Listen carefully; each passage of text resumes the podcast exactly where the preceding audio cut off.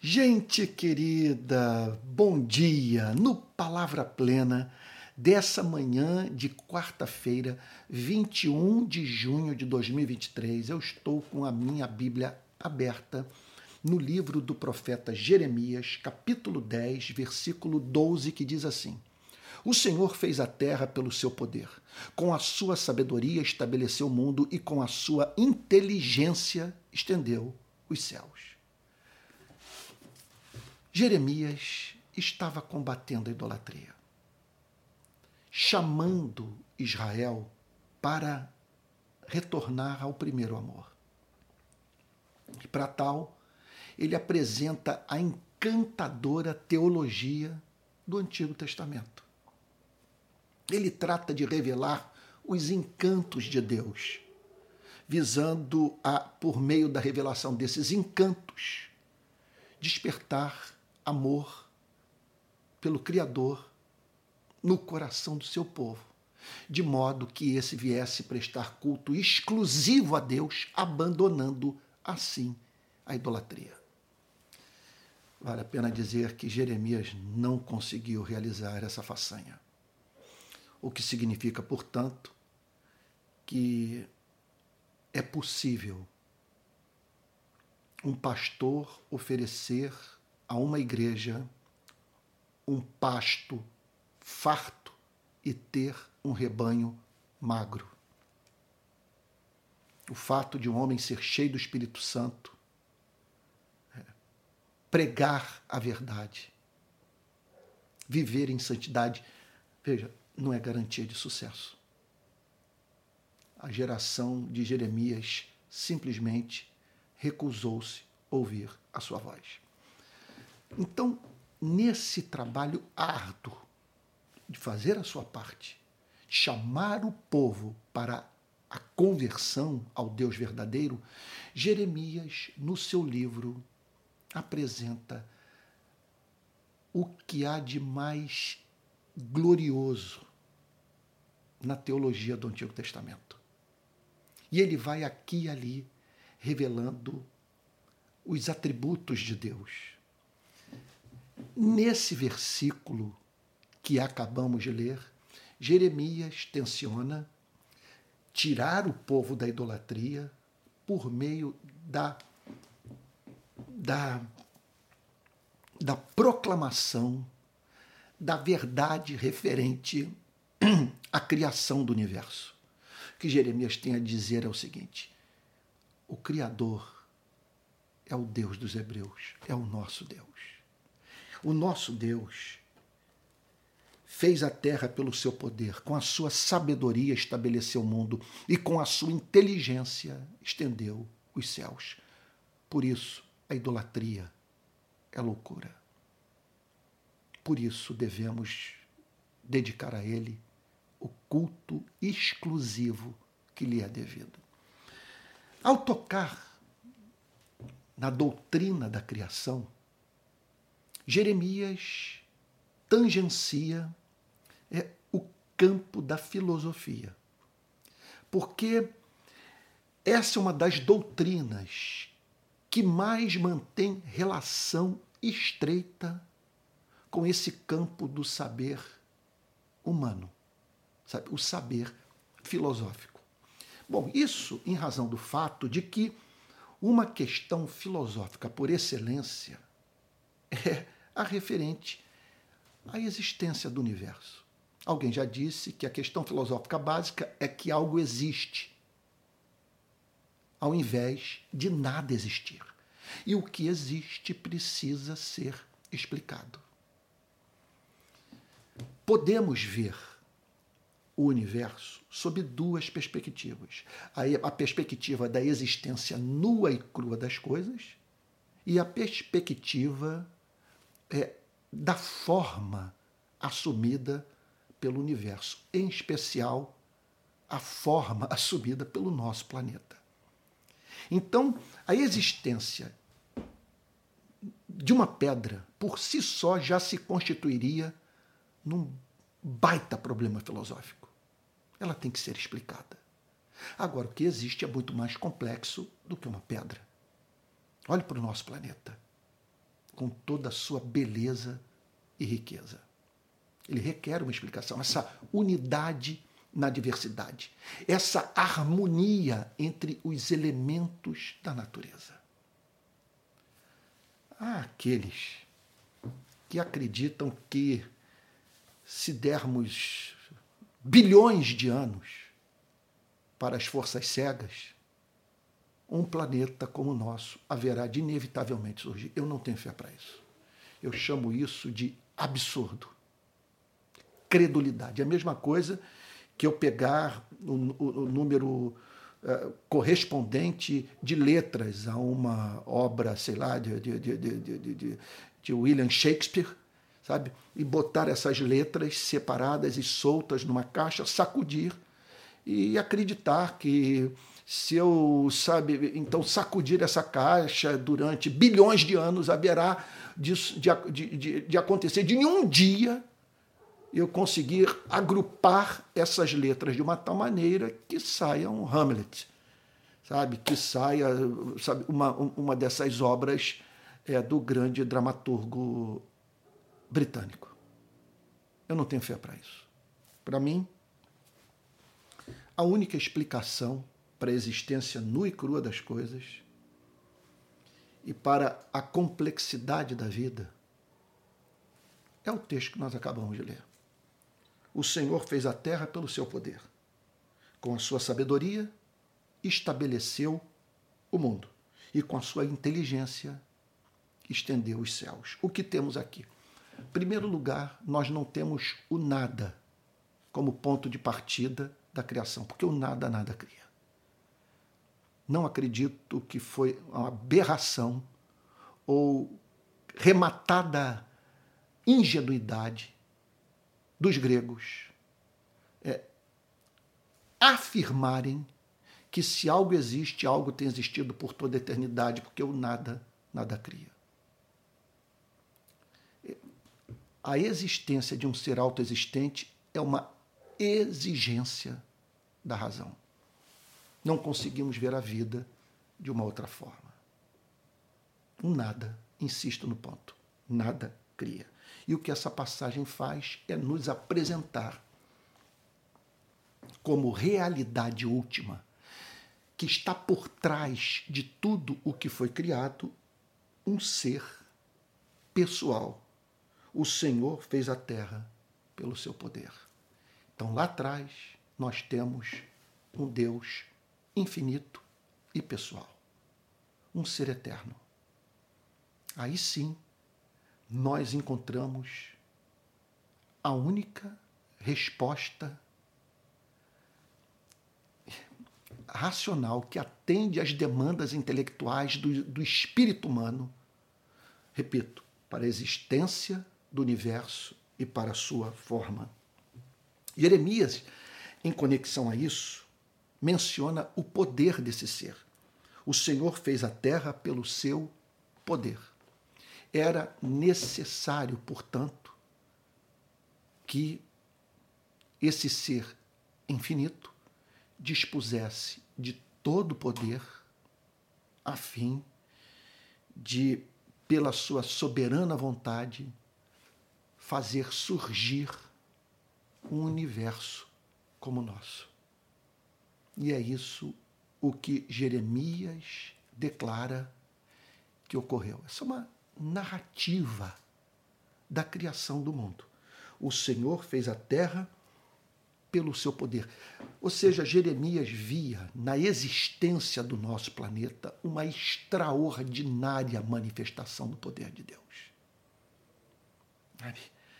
Porque, é, é, quer dizer, demanda poder infinito, um ser conceber um universo como o nosso e criá-lo. E por fim, Jeremias menciona a sabedoria desse Deus. Ele diz: com a sua sabedoria estabeleceu o mundo, com a sua inteligência estendeu os céus. Então Jeremias se via diante de duas informações. A primeira de natureza teológica. Ele dizia o seguinte: a revelação ensina que o que veio a existir e que assumiu essa forma atual deve-se à sabedoria e à inteligência divinas, da capacidade de Deus de usar do seu conhecimento para o cumprimento dos seus propósitos soberanos. Agora, ao mesmo tempo, Jeremias via na criação pistas da existência de Deus. Ele via sinais de, de, de uma origem infinita e pessoal. Ele via, portanto, na criação uma evidência da existência de um ser eterno e que pensa, que delibera, que age.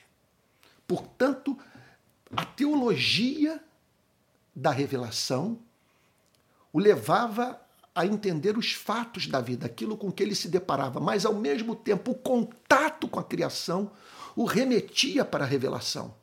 Havia, portanto, uma harmonia entre a revelação e aquilo que os olhos do profeta testemunhavam, de modo que ele se via diante de dois livros.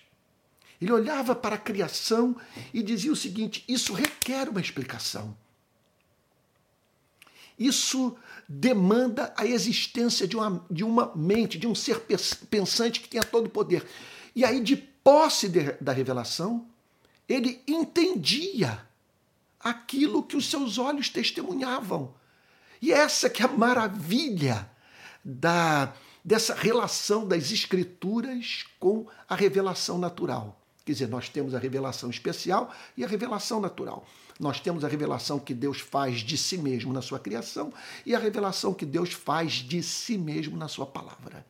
Quando nós unimos ambas as revelações, nós conseguimos ler a história toda. E aí, portanto, nós somos levados a algumas conclusões lógicas. Eu gostaria de lhe apresentar cinco no programa de hoje.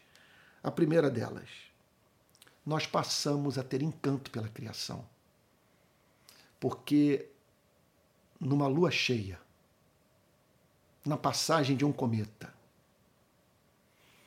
no nascimento de um petzinho, de um cachorrinho, no sorriso de uma criança.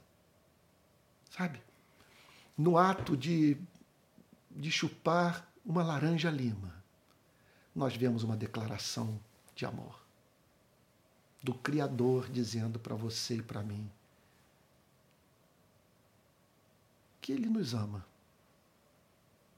Sabe, é diferente de você olhar com espanto para a vida e dizer: Cara, como pôde isso tudo acontecer? No decorrer de, de bilhões de anos, sem que houvesse nenhuma intencionalidade, surgir um planeta como esse. Não. Você não está diante do espanto é, causado pelo que o acaso pode levar ao cabo, a cabo se lhe for dado trilhões de anos. Não. Você está diante de um ser que, por trás da beleza da vida, está a, está a comunicar amor. Isso transforma, portanto, radicalmente a nossa relação com esse planeta. Vendo em tudo mistério, beleza, poesia. Em segundo lugar, é há uma explicação para a humanidade do homem. Porque ninguém até hoje conseguiu explicar como que a dimensão pessoal da vida surgiu a partir da dimensão impessoal. É fato que nós temos essas duas dimensões no universo: a impessoal e a pessoal. A que não tem ânima e aquela que tem ânima. A que não tem alma e aquela que tem alma aquela que não pensa, aquela que pensa, aquela que não delibera, aquela que delibera. E o que ninguém jamais conseguiu explicar é como que uma coisa foi capaz de criar seres capazes de fazer poemas, de entoar suas canções, de dar a vida pelos seus filhos, de morrer pelas causas que abraçaram. Então agora nós temos uma explicação para a nossa humanidade. Nós entendemos por que pensamos. Nós entendemos porque amamos. Nós entendemos a razão de ser dos nossos valores morais, porque nós fomos feitos à imagem e semelhança do Criador. Em terceiro lugar, sendo tudo isso verdade, que o Senhor fez a terra pelo seu poder, com sua sabedoria estabeleceu o mundo, sendo tudo isso verdade, nós passamos a ter um objeto de culto. E aí então, não fixamos os nossos afetos na criação, que passa a ser vista por nós não como fim, mas sim como meio, que nos remete para o Criador, diante do qual nós nos curvamos a fim de adorá-lo na beleza da sua santidade. Outra consequência é o sentido que encontramos para a vida. O nosso início é pessoal. Quer dizer, a finalidade da nossa vida também foi estabelecida de modo pessoal. Portanto, a história tem significado. Sua vida tem sentido. Não vai acontecer de você se separar um dia de tudo o, e de todos que ama, a fim de tombar no não ser e todas as suas memórias se transformarem em poeira cósmica. E não haver ninguém no universo para chorar pela sua desventura. A vida tem sentido. Por quê? Porque o Senhor fez a terra pelo seu poder, com a sua sabedoria estabeleceu o mundo e com a sua inteligência estendeu os céus. E por fim, a esperança. Há muita coisa a ser corrigida nesse planeta. E o que precisa ser corrigido é tão gigantesco que eu não vejo esperança do ser humano dar conta das ameaças à sua felicidade. Basta pensar, por exemplo, é, num asteroide se chocando com esse planeta. Dependendo do seu tamanho, não vai restar ninguém para contar a história. Como lidar com isso? Eu não tenho como dialogar com a matéria, com o inanimado, com o que não tem ego. Mas a partir do momento que eu acredito no Deus de Jeremias 10, 12, eu tenho alguém com quem conversar. Eu me abro para a possibilidade desse mesmo ser se compadecer de mim, de perceber a minha perturba perturbação diante da fragilidade da vida. E enviar a Sua palavra a fim de enxugar as minhas lágrimas e crer que há motivo para a esperança. Outro dia eu ouvi alguém dizer o seguinte: que o cristianismo não tem outra coisa a dizer para o ser humano senão que a derrota é certa. Olha, eu acho esse um bom coach. Você dizer para as pessoas: você sabe que a derrota é certa. Você está envelhecendo e você vai morrer. Você vai ter que um dia se separar de tudo que conquistou na vida. O que o cristianismo faz, contudo, é acrescentar uma nota a mais. A nota de esperança, dizer que há um amanhã. E nesse amanhã nós só podemos crer se o, o que Jeremias declara no capítulo 10, verso 12, for a pura expressão da realidade. E é para esse fato que Jeremias queria chamar a sua geração. E para esse fato que eu chamo a sua atenção, a fim de que você ame a esse Deus apaixonadamente. Olha, alguém já disse que que nós todos deveríamos nos dedicar, e eu concordo com isso. Foi Francis Schaeffer quem falou, pensador americano que todos nós nos deveríamos, deveríamos nos dedicar à busca por resposta para a seguinte questão: que conjunto de pressuposições é melhor explica a existência do universo e sua forma. O acaso, as forças cegas atuando sem nenhuma intencionalidade no decurso de bilhões e bilhões de anos, ou no princípio criou Deus os céus e a terra. Agora, eu quero concluir dizendo o seguinte: contudo, você não foi chamado para ser filósofo. Crer nisso tudo, até os demônios acreditam. O importante é não apenas você ser capaz de recitar Jeremias 10, 12 e dizer: O Senhor fez a terra pelo seu poder, com sua sabedoria estabeleceu o mundo. Os demônios são capazes de dizer isso. Nós somos chamados para não apenas fazer essa declaração de fé, nós somos chamados para amar esse Deus. O que a geração de Jeremias não foi capaz de fazer. E que eu espero que na sua e na minha vida não aconteça de modo algum. Que a revelação desse Deus e desses fatos referentes à sua existência, a existência do universo e sua forma, nos leve ao culto exclusivo ao Deus dos Hebreus que Jesus Cristo nos ensinou a chamar de Pai. Vamos orar? Pai Santo, ajuda-nos a recobrarmos o encanto por Ti pela vida.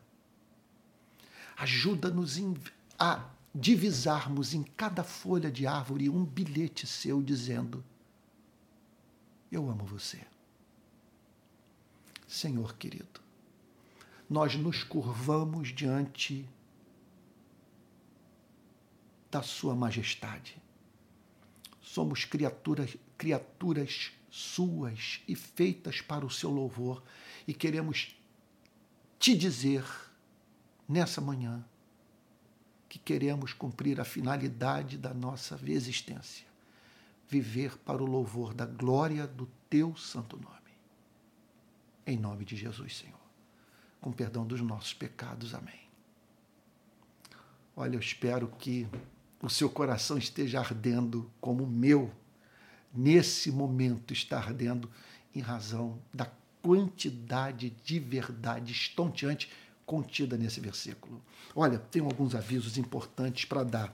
Quero lembrar a você da viagem que faremos a Israel no ano que vem, fevereiro, dia 14. Vamos para o Cairo e depois vamos correr Israel inteiro vamos visitar o Nilo, o Egito e tal, pirâmides, aquela coisa toda, depois vamos do sul ao norte de Israel.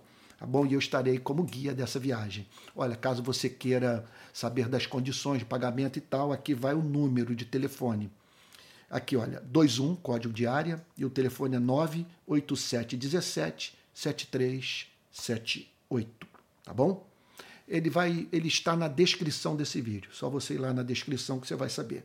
Olha só, quero lembrá-lo dos e-books que estou vendendo na Amazon, que são transcrições de pregações minhas, é, dos cursos de teologia que estou oferecendo na plataforma Hotmart.